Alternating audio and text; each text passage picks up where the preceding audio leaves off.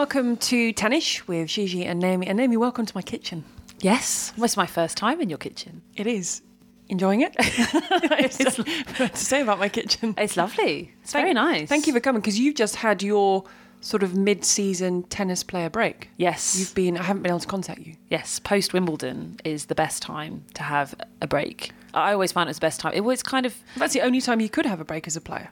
Pretty much. It was the most convenient time to have a week off, and then you're pretty much waiting for the rest of the season. I mean, I'm not playing anymore. I have no real excuse. I can take time off whenever I want now. But yeah, when you were playing, normally, a week off after Wimbledon, and then a week or maybe more at the end of the season. And your wedding is also in this little break next year.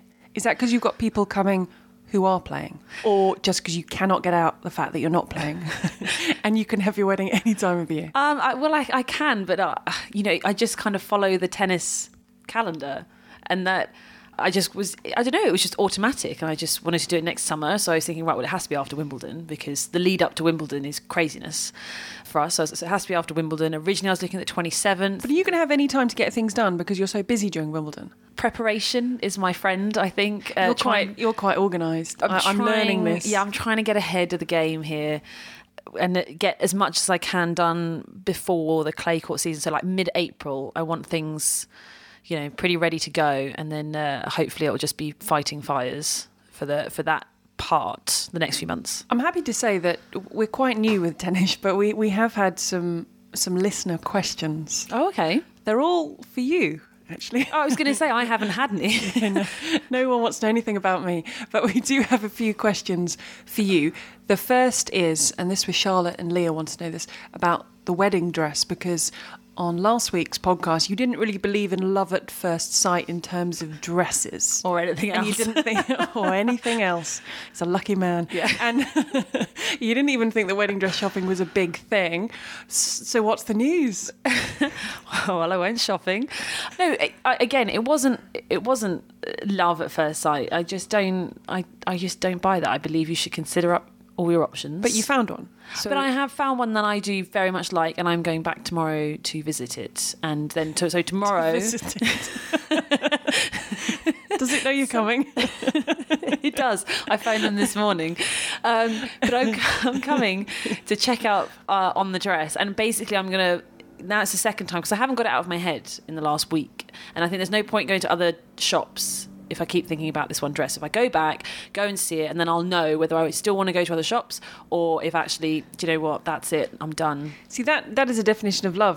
You can't stop thinking about it. Yes, exactly.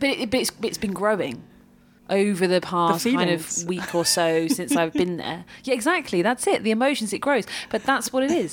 And that'll be part of my wedding speech, where I talk about my fiancé, Ben. Well, he was a grower. He was a grower.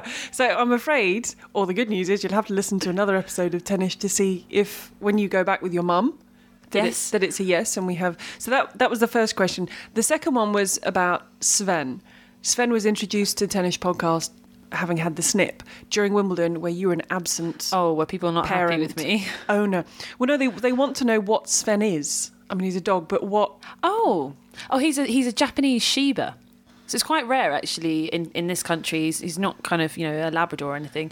They are the most common companion dogs in Japan. And he looks like a fox. He looks very... People think we got a fox by accident. I've set up the Instagram account, and Sven in his cone has made it onto that. I promise it's not going to be full of Sven. It's not Sven's Instagram page, but if you want to see... And they also asked why the name Sven, because originally he was going to go by another name, because it was around the time of the Paris Masters at the back end of last year. Now, Naomi, as you'll get to know, is pretty bad at predictions. So it got to the semi-final stage, so you had a 1 in 4 chance at the Paris Masters, yeah. And you went for Jack Sock. Yep, and I nailed it. Yeah, but did you really think you were going to nail it?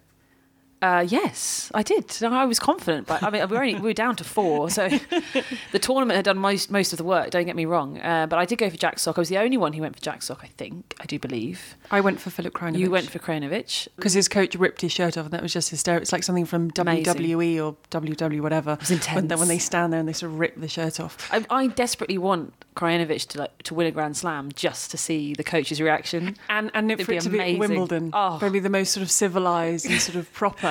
And he stands up and sort of rips the shirt off. Yeah, wasn't he beating his chest? Is what he was going crazy. Yeah, no, it was awesome. It's probably a little over the top. So Sven was nearly called Jack Sock. Yeah, he has socks. He has little white socks on. Why is he called Sven then? How do you go from Jack Sock and socks to Sven? Well, it was my brother's suggestion that we went with Jack because he has socks and because Jack was doing so well. And my prediction obviously was spot on. But the issue is that my other half doesn't know who Jack Sock is. Does he not? He doesn't really follow tennis. No, he's a massive sports fan, but he doesn't really follow a huge amount of tennis. Not enough to know at that time who Jack Sock was. Who Jack Sock was. That's also an issue. Is that why Ben was a grower? He wasn't really from the world of tennis. He didn't really understand what I'd done or what I was doing kind of early on. And poor Sven's been in boot camp this week because you went off on your jollies minus Sven.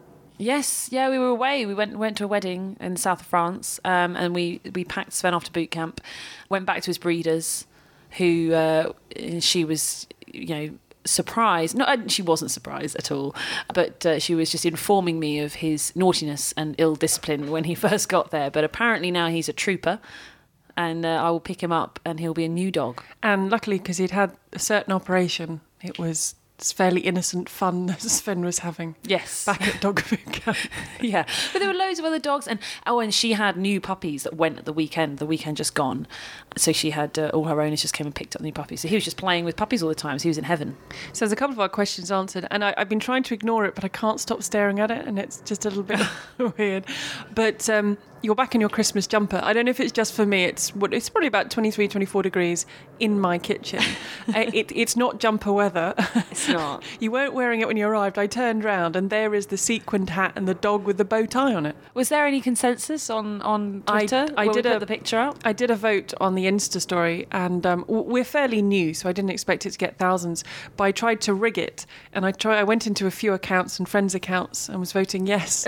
But then saying yes, it was a Christmas jumper. Yes. I saw somebody sent me a message saying that it was more of a birthday jumper, which I like because birthdays happen every day. Birthdays so I'm here celebrating every day, and our producer was the vote that kept it as no, it's not a Christmas jumper. So she saved you from the fact that I was trying to rig it terribly.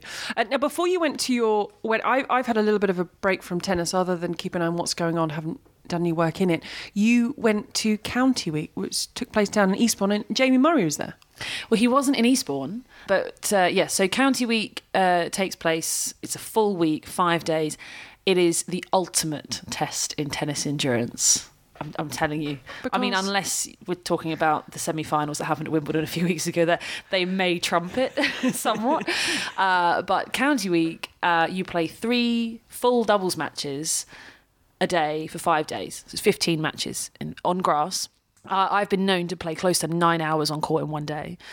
I represent Kent. That's my county. We were down in Eastbourne. We were defending champions. We did not defend, but it's okay. We had quite a fresh new team. And the thing is when you have a new team, a lot of them are young players and they've never played a full doubles match before because they always play a tiebreak third set and sudden death deuce. So we have no sudden death deuce, no third set tiebreak. It's just keep going. So in terms of your county players, but it doesn't matter what level you are. So if you are a Grand Slam champion that Jamie Murray is in double, he can still go and represent his county together with someone who just plays at county level, has never gone any further. How does it work? Doesn't it get a bit lopsided? Well, yeah, that's how you get a winner, right? Well, Jamie plays for the north of Scotland. And he played this year. They were in Manchester. They were not in the top division. And there was a time, 5, 6 years ago, where both Jamie and Andy came down and played. They were down in Eastbourne that time, going for the title because Eastbourne's Division 1. So you have the top six men's team, top six women's teams, and they came down and they played. But the thing is that you have 9 rubbers a day because you have 3 teams out. So it really tests the depth of each county. That's the point. So even with Andy and Jamie, they still lost on those days. They came down and played for them, which is just utterly ridiculous because, you know, you have other people that need to win as well. And it also goes to show that tennis doesn't stop, because we talked about the little bit of a break that some have had. And if you look on social media, people are getting married. Joe Wilfried Tsonga, Karolina Pliskova, Andrei Kuznetsov. I'm paying a lot of attention to those, to dresses and outfits, just to and details, what they did and locations. Yep. And there was a sort of a handful of tennis weddings. Obviously, there's tournaments taking place all over the place. But then you had world team tennis. Mm-hmm. So you had players taking part in world team tennis. You had county taking place. So you can actually not have a break from tennis. Oh, of course, yeah. I mean, well, we had it in off-season as well when players went and played IPTL when that was running. So I don't think it's on anymore. But yeah, you can just play, week in, week out. Come play county week. But to answer your question before, you do get a vast mix in the teams because you have all the young up-and-coming juniors. They get a nice shock to the system. You have ex-players like me knocking around. Jamie Murray is a bit of a rare one, I'm not going to lie, to have rocking up for your team. And you have like coaches. It's basically anybody who's playing the best tennis in the county gets asked to play. You have to be playing regularly. I'm semi-regularly at the moment, but it's just enough.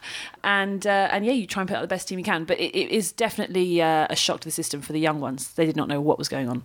How was your Eastbourne experience? Because I was there for the tournament the week leading up to Wimbledon. It's a lovely place. It's quite quiet. It's quite relaxed. It's fairly elderly. It's quite laid back. Yeah, I tell you what, they get good crowds out again for County Week because because they have the tournament a couple of weeks before. I think people kind of get into the swing of things with it and they come out and watch. And Eastbourne's fab. It was hot. Wow, was it hot. Have you ever drunk pickle juice? No, but because it wasn't a thing back when you've just got out some pickle juice. That is concerning. No, it wasn't a thing when I was playing, but this is a new phenomenon, and all the players, I'm not going to say love it. I think they love the benefits of it. It says on my pickle juice, it's a shot. It's a pickle juice shot. It's an extra strength pickle juice. I haven't opened it. I'm not going to. Drink prior to or during exercise to prevent muscle cramps. You got that from Australian Open? I got that from Australia because in Australia everyone was drinking pickle juice, and it was Naomi Brody that told me about pickle juice and that people were drinking it. And then it was Leon Smith who went into the physio's room, Great Prince Davis Cup captain, and brought out some pickle juices, which apparently were in high demand and short supply. So he snuck out a few. I think so. A player cramped somewhere because you took their pickle juice and you didn't drink it. And I haven't opened it because I can't think of anything worse than drinking pickle juice. I think I'd rather get cramp. Yeah. So the thing is I feel like the name is a little bit misleading. So if you're going to make your own pickles at home, then you make up this sort of brine thing, right, with vinegar and. Have you ever made your own pickles? Yeah. Have you? Yeah, I pickle onions. Okay. Sliced onions. And, you make it up. And basically that's what it is. It hasn't had pickles in it. It's not like somebody had a jar of pickles ready to go on a burger and they've just drained the juice out of it. It's just what you would pickle something in. This is water, vinegar, salt, natural flavours, potassium, zinc and vitamins. Exactly. So it's not... Horrible. It's just basically a bit of vinegar and water and some salt and stuff. So but calling it pickle juice does make it sound like you're going to find a gherkin in there. Well, it makes it sound horrific, and it will stay sealed. I don't care what the temperatures get to, it's going to stay. We had another question talking about things that players get up to and players do. This was from Claire, who in last week's podcast, we were talking about changing rooms. And you said, you made quite a statement of the fact when you said, wow, women just spend more time in changing rooms. And so her question was, what do you mean? What are they doing in there? Because you seem quite firm on the fact that women definitely spend more time in changing rooms. Well, I am. That they do spend more time in changing rooms. They just hang out. It's just that there are sofas in there. Players just sit and chat. And is it because, as you said, that coaches and parents and people can't go in, that they maybe hang out a bit more? I think that it's a space. I think that what we were talking about before was the fact that coaches are not allowed in there, and you have to be a player to get in. No one else, even if you're a mum with a coach's badge, you can't go in, which is different to the men's changing room. The coaching team can go in. I think that it's probably bred out of that. I think the culture's come out of it because back when there were a lot of teenagers playing with intense parents or people that might want to chase them into a changing room. That was their refuge, and they could go. That's why they brought the rule in.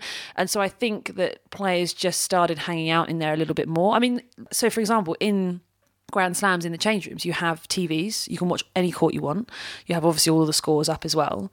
You know, you've got the physios there. You know, you can kind of go and do what you want. You know, and it's just players. I'm not saying it is the hangout hotspot, but it's it's just somewhere that players, the female players, definitely spend a lot more time doing nothing in there than the guys. The guys tend to use it for what it's there for, and change and leave.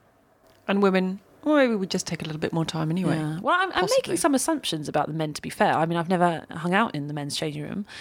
So, but it just seems like they kind of... in, out. Yeah, unless there's a rain delay, because if there's a rain delay, it's tough to find space somewhere, especially at like a slam. So they might use it for that sort of reason. But I think it just came out of, you know, 20 years ago, a lot of people liked to be in the change room because they knew they couldn't get harassed. And then... it's just kind of become a thing that a lot of the girls just like to chill in there. This is quite fun. I just have all these questions for you that I'm just going to keep throwing at you. Madhamita on Twitter, because we've also got a Twitter account. Have you seen our Twitter account? I have seen our Twitter account. Hard at work with a Twitter account. When did Wimbledon become all white? Oh, I mean, it's always been all white. Well, I say always, as long as I can remember, obviously, but back to Victorian times is when you're talking about really when people started playing lawn tennis. That in those times they thought that it was more appropriate to wear white because you couldn't see the sweat as much, which is a very good thinking, important point. And it seems like Roger Federer is still living by those rules.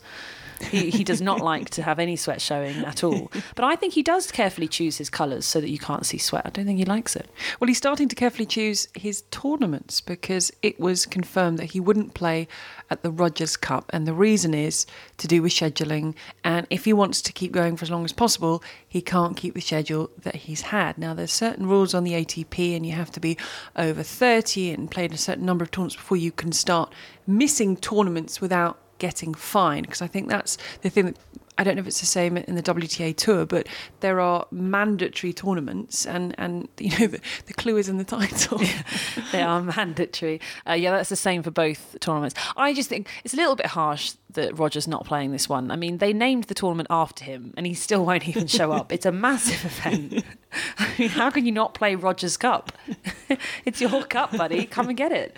He's probably thinking, no, I need a little bit more time. I need a little bit more time to recover from the fact that I didn't win Wimbledon and that wasn't how the plan was meant to go, having missed out on Clay and come back. But also his age, and we look at this with Serena Williams. It's weird. I don't really seem to notice it with Serena Williams as much, but we were having a chat and she's, for most of her career, she seems to have had a fairly limited schedule in terms of she won't just play anything that's out there. Yeah, I think famously she was number one in the world on about 3 tournaments at one stage. It may have been 4. She had also played the Olympics and I think Fed Cup that year as well. But they don't count towards the ranking, so it was just the 3 or 4 tournaments. But she was doing pretty well. But she's won everything there is to win, pretty much like Roger Federer. And she has had a limited schedule for a long time. She stops now each year after US Open, which in my opinion is when I think the tour should stop. I just think it's enough, and we need a significant break. You would shut things down after the US Open? Yeah, I'd play the World Tour Finals right off the back of it. And leave it like that. And I know that... Is that almost not... That's too big of a gap, surely? Maybe. I don't know. I just think that players could do with more of a rest. And, you know, Serena's stopped playing after the US Open each year. You know, she has the WTA finals that's in Singapore currently. She's opted not to play it for the past few years. I mean, she's won it a lot of times, but she's opted not to play it because she'd just much rather have the rest. And she comes back every January and every year it's the same question, kind of... what sort of Serena's going to come out in Australian Open, because she doesn't play warm-up tournaments. She just rocks up to the Grand Slam and everyone thinks, what's going to happen? She hasn't played since the US Open. And then, of course, Serena is Serena and just comes out and is amazing and normally wins. Did you have much to do with Serena when you were on tour? I mean, was she still, as she is now, this sort of thing apart? You know, it always feels like she's just very, not in a bad way, just she... has this sort of aura around her. I mean, was that always, even when you were playing, could you get close to her, near her? Did you know people who were? No, absolutely. She operates in her own sort of environment, and you can see that by the way the players look when they walk on court against her. They are they are so in awe, and they all finish. Every time they finish their matches, they come off and they put out a thing on Twitter saying it was such an honour to share the court with her. And I'm sure it is, but it's just that that sort of mentality doesn't really work with actually being competitive and trying to beat the person. But the level of respect is just absolutely phenomenal through the rest of the pack. But everybody just kind of looks at her from a distance. And if you get to go on court with her, which I never have, then you enjoy it, I guess. And if you're missing mandatory tournaments, it's a fine. So she will just be taking the fine. It's a little bit like post-match press conferences that people have to do. They don't turn up. They will. I mean, there's fines for a lot of things, especially when you hit Grand Slams. If you treat the Wimbledon grass badly, that's a fine, and swearing, etc., etc. I want to know where the money goes for fines.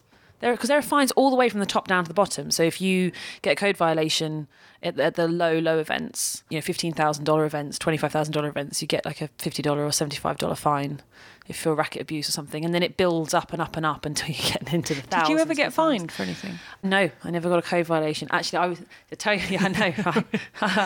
I got one code violation for coaching. No, I wasn't the coach. I was the player. My coach was coaching me. I actually got it taken away because it wasn't fair. They didn't tell me. They didn't tell me that I shouldn't. Someone's at the door, so I'm just gonna go and answer the door, and then I'll come back.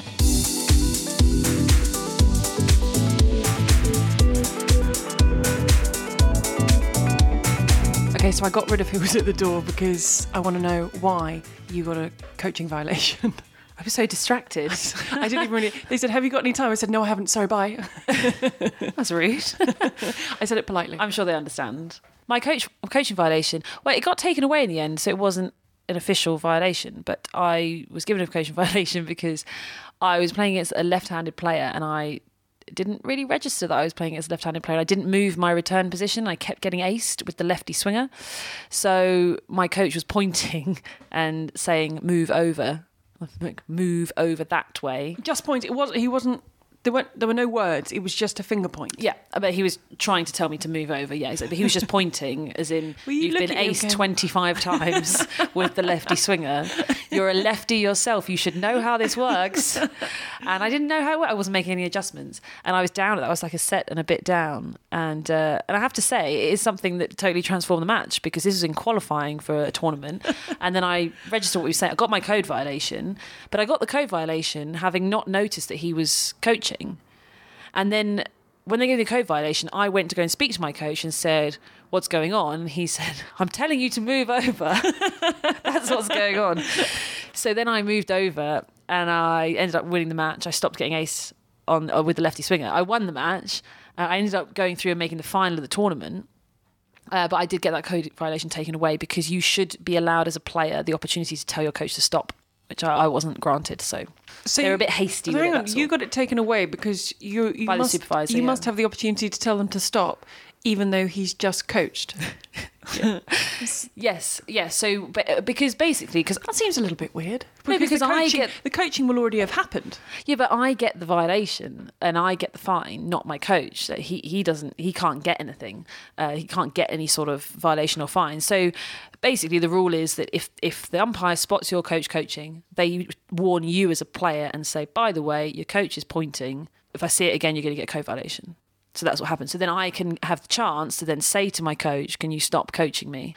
And then they would give me the code violation. But it was good because he got his message across. It was great. It totally transformed the match and the tournament, and I made the final. And I also got the $75 fine taken away. But I think we forget, because at the top level, someone like Fabio Fognini, there can't be many tournaments where he doesn't pick up a fine for something or other. Yeah, this is why I wonder, is there a man or a woman who is the fine person and they just collect in all the fines? It must. I don't know. I think it just goes back to the tournament. Grassroots or tournament or charity. Or but I think at that level, if it's a Nick Kyrgios saying whatever Nick Kyrgios says, it doesn't really affect him. The fine is just paid. But I imagine at the lower levels, if you're not really making anything anyway and then you suddenly get a fine, that's going to hit you. Yeah, well, the biggest fines are for withdrawals, late withdrawals. sometimes it's incredibly difficult. At the lower levels, it's really hard. I mean, I racked up thousands of dollars of fines. What you did? Yeah, it's a yeah. Yes, what? I did. For withdrawing? Yeah, for withdrawals or missing tournaments or whatever. Why were you missing them? So I thought you were quite organised. I really wasn't. Oh, I wasn't. I once flew to a tournament. I wasn't even in it. That was great. And then I was in London. Can I ask why? I thought I was in the tournament. My coach was not pleased at all. Oh, my word. But then there was one where I was in London and my friend of mine sent me a message saying, oh, hey, do you want to warm up tomorrow at 9? We're both on first. This tournament in Geneva or something. I was like, wow. I mean, I'm not playing in Geneva. Where were you? London? Well, I was in London, but I was also in the draw in the tournament. So I had to pull out. So who keeps an eye on that stuff? Are you meant to keep an eye on that stuff? Yeah. Oh, everything is the player's responsibility. From start to finish, everything that happens, you cannot. That's how they keep it clear, is that everything is down to yours. You doesn't matter what else. And what kind of fines are we talking here? You say you racked up loads of fines. So the Geneva one was quite, that's pretty late as it goes to pull out of a tournament. Do you actually say I forgot is your reason, or do you suddenly say, oh, my elbow hurts? No, so there are rules of that as well. So if you're going to do, oh, my elbow hurts, you have to be on site if it's that close to the match. And show them your elbow? Yeah, so you have to go and see the physio and you get an on-site withdrawal. Okay. You're allowed a certain amount of on-site withdrawals. So it's like in the men's tour, they have the rule of if you pull out on site and you're in the main draw, then the lucky loser gets in. If it's close to the main draw and the qualifying's already started, the lucky loser gets in and you split the prize money. And they've just done all come that. In and that's great. And that's why we saw at the French Open, was it something like 7 or 8 lucky losers come in? Yeah. And the instance of the Australian Thanasi Koganakis, who didn't sign the sheet to be a lucky loser and then thought, well, I've got no chance of getting in because he worked out where he'd come in. And then there were people flying in from all around the world to get in, and he was in Paris practicing. Yeah. Because he hadn't signed in the... That seems... It's making a difference in it, and it's a good thing. Yeah. But it's a great rule, but the rule is on-site withdrawal. You can't... So you can't say Nick Kyrgios... I don't know why I'm picking on Nick Kyrgios. Say he was in the tournament and he knew he couldn't play. He can't stay in Australia for the French Open and wait until the day before and then phone them and say, by the way, I'm pulling out. Can I split the prize money with the lucky loser? No. You were never going to play this tournament. There are certain rules for on-site withdrawals. Off-site withdrawals have to happen earlier. So I wasn't on site, obviously in Geneva, but I wasn't going to play the match either. Because you didn't know about it. I think that's the reason you weren't going to play. No, I'd accidentally left myself in the tournament and, it happens. And, so, I mean, the fine for that was probably like $800, which is the amount of... It's close to the amount of money that you're going to... Well, at the time, that's almost the amount of money that you would have won for the entry-level tournaments. If you win a $10,000, as it was then, you would win about £800. So maybe it's a little bit more. Is it a phone call? Do you kind of man up and do the phone call, or is it a quick email saying, I'm afraid I won't make it? No, you do it all. You do it as many as you do, email, phone call, you do it all. Yeah, you try and get your message through quick. And you get a very kind of disapproving, I see. Because if they call you for your match and you don't show up. Has that ever happened when you've totally forgotten and you've... It's not happened to me, but it happens to people, yeah. Being called somewhere and they're waiting for this person, they don't turn up. Yeah. It happened to me, actually, not to me, but to my opponent in juniors. It was French Open qualifying, first Grand Slam qualifying I'd ever played. And I was playing against a French wildcard. And they announced their wildcard, or they did at the time, they may have changed their system now, but they announced their wildcards on the website. So you'd have to go and check the website to see whether you got in. No one would actually contact you. And so I was still on the court waiting for ages for this girl to turn up. And this poor girl had no idea. She was the other side of France, had no idea that she was in, that she was playing the tournament. It was obviously a really big deal for her to get in. And yes, I got a walkover. There was that incredible story, real fairy tale stuff, of Tamir Baczynski, who had gone through so much in her life, had stopped playing tennis for various reasons, mostly personal to do with her family. She was working in the hotel industry, nothing to do with tennis. And then suddenly came across an email in, I think, her junk mail folder saying that she was eligible for qualifying for the French Open, and just happened to stumble across it, sort of threw a racket in the back of her car, flew over from Switzerland, and the rest is history. She made her way up the rankings. Yeah, I know. It's a phenomenal story. That's incredible, isn't it? Because I imagine, and you might disagree with me here, but if you're going to put so much into a sport, you have a love for it and you have a passion for it, and there might get to a point where something happens. In her case, lots of family problems where you don't want to go near it and lots of other issues there. But there is still that passion. There's that reason that you did it in the first place. And then just to come across something like that and to give it a second go. And then in her case, to have the happy ending that it's been.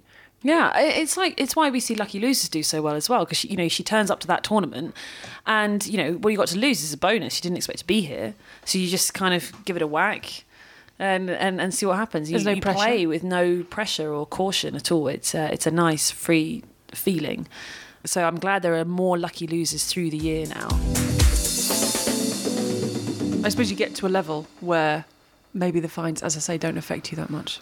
Yeah, exactly. But for everybody, top 10, top 20 player, and you're being, for whatever the fine is for missing a mandatory tournament, you're not going to lose sleep, are you? No, you're probably on a private jet to your next tournament, so you're not going to be thinking, oh damn. And this is why. So Andy Murray always talks about the mandatory tournaments as, for him, that is one of the biggest reasons that so many players get so injured, is because when you've got a mandatory tournament, say you're injured, and especially if you're ranked maybe around 50, so you're not earning 20 million a year. And you've got Indian Wells and Miami coming up. That's two mandatory events back to back. And you're thinking, I could really do with missing these. Like, I could do with a month to rest, recuperate. We've got a big clay court season coming up. Whatever it might be, you could have the best will in the world. Not only will you not earn the money, you will take 0 points. So people would say, well, you might as well go and play, lose, and then pick up the money.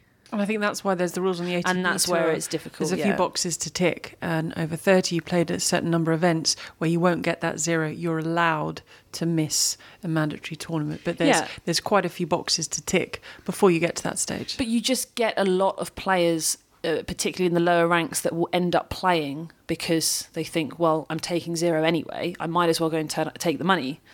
Because it's a lot of money, Indian Wells and Miami. It's a lot of money in Asia at the back end of the year. Wuhan and Beijing, whatever it might be, and you think, well, I might as well, fly in and give it a go. Maybe I'll win a match. I don't know. We'll see. And what Andy Murray says is that that's of a real detriment to players because they play when they shouldn't be playing, and there should be more flexibility. But then also the tour has a tour to market. They have to market players, and they can't have it being so flexible because they need to tell the crowd and the tournaments and the sponsors who's going to be playing sometime in advance. Oh, and you get to a tournament and you see the poster. Oh, and they've got all these people on the poster. They thought, we've got X, Y, and Z. And they've all pulled out or whatever. They got injured. And you're thinking, oh, no. I know. Serena and Venus got in trouble for a while way back. They went through a phase of confirming they were playing in tournaments, and confirming is the next stage. You enter the tournament, you say, yeah, sure, I'm coming, and then you confirm it, which is then when they start making up the posters, big billboards, and massive posters. They kept confirming tournaments and they kept pulling out, and people started getting slightly frustrated. And you do. I saw that Eastbourne, Diego Schwartzman was sort of the middle of the poster, and I thought, nope. Nope. I was thinking our thought processes in these tennis podcasts. Last podcast, you said that in terms of your wedding dress, which is still a big part of this podcast at the moment, you're not fussed if Ben saw it before the event. Please sort of wander around the house. So I was thinking that there might be an opportunity for you to, if you buy it tomorrow and you see it, you might have an opportunity to wear it this weekend, right? Yes. I thought you were saying I could wear it playing tennis at Wimbledon. You could. Whack some trainers on and go. Just hike it up a little bit. But I could wear it at Wimbledon this weekend if I don't think I'd get it in time. I haven't bought it yet. But yeah, this weekend I'm playing a match at Wimbledon and they're having huge celebrations, 150 years of Wimbledon. Who are you playing a match with? I'm not sure. I don't know if it's doubles or singles. I'm going to turn up. In your wedding dress. They'll tell me. I'm here. They'll tell me where to go. I'm a trooper. I'll just, whatever you tell me to do, I'll do it. And in the evening on the Saturday, they're having a big celebration for 150 years of Wimbledon. And Wimbledon know how to entertain in terms of as a club. The All England Club know how to do it. This will be a pretty big bash. I'm excited to go. I'm really looking forward to it. But the dress code is the Wimbledon dress code, which is almost entirely white. Almost entirely, so you can get away with a little bit of colour. Yeah, they changed the rule to almost entirely white quite recently, actually. Are you just going to wear a tennis kit? It would make my life much easier. I'm going to have to go and buy a dress. It's very smart. It's much easier for women to wear white to an event than the men. You say that, though, that I've been to a white party before and it's difficult. And it's just hard. It's a difficult colour to pull off. You've got to make an effort. It's Wimbledon, right? It's a difficult colour to pull off. You've got to wear your whites at Wimbledon. I just wish your other half the best of luck putting together his white... It's the shoes. You can wear tennis shoes. It's Wimbledon. No. Smart tennis shoes. No. Come on. No, you can't get in. What other white shoes can you buy? You've got to be smart. It's a party. You can find white shoes, as in white smart shoes. We're gonna give it a go. Who wears white smart shoes? I don't know. I think they may be a little flexible on the footwear. I'm anticipating that half of the women that turn up are going to be in wedding dresses that they've got. I've been saving it for years. Yeah. Just pinned it up a little bit, let it out or let it in, and off we go. You might not have yours in time. It's disappointing. I was looking for some photos to put up on Instagram, but we're not going to put your wedding dress up. I know you don't mind that people can see it, but I'd rather put your dog up because I believe in that stuff. Okay? Really? Yeah. Oh no, we're back to superstitions, aren't we? Which I think you are very superstitious. The fact you're not superstitious. I'm not. I just make an effort to not be superstitious, which I think makes you superstitious because that's almost like a superstition. Potentially. Okay. Enough. We must stop. I've promised to give you a tour around Windsor Castle, so because you've got to go and pick up Sven from boot camp before he gets into any trouble. But people can find us on Instagram. Find your dog. Find us on Twitter. Both of us, and at Tennis Podcast on both, and some questions because we had quite a few for you this week. Yes. So if anyone's got any more questions. Yeah, all questions for you, Gigi. But send them to me. I'm at Naomi Cavaday. And I'll ask you. I haven't asked you any questions this week.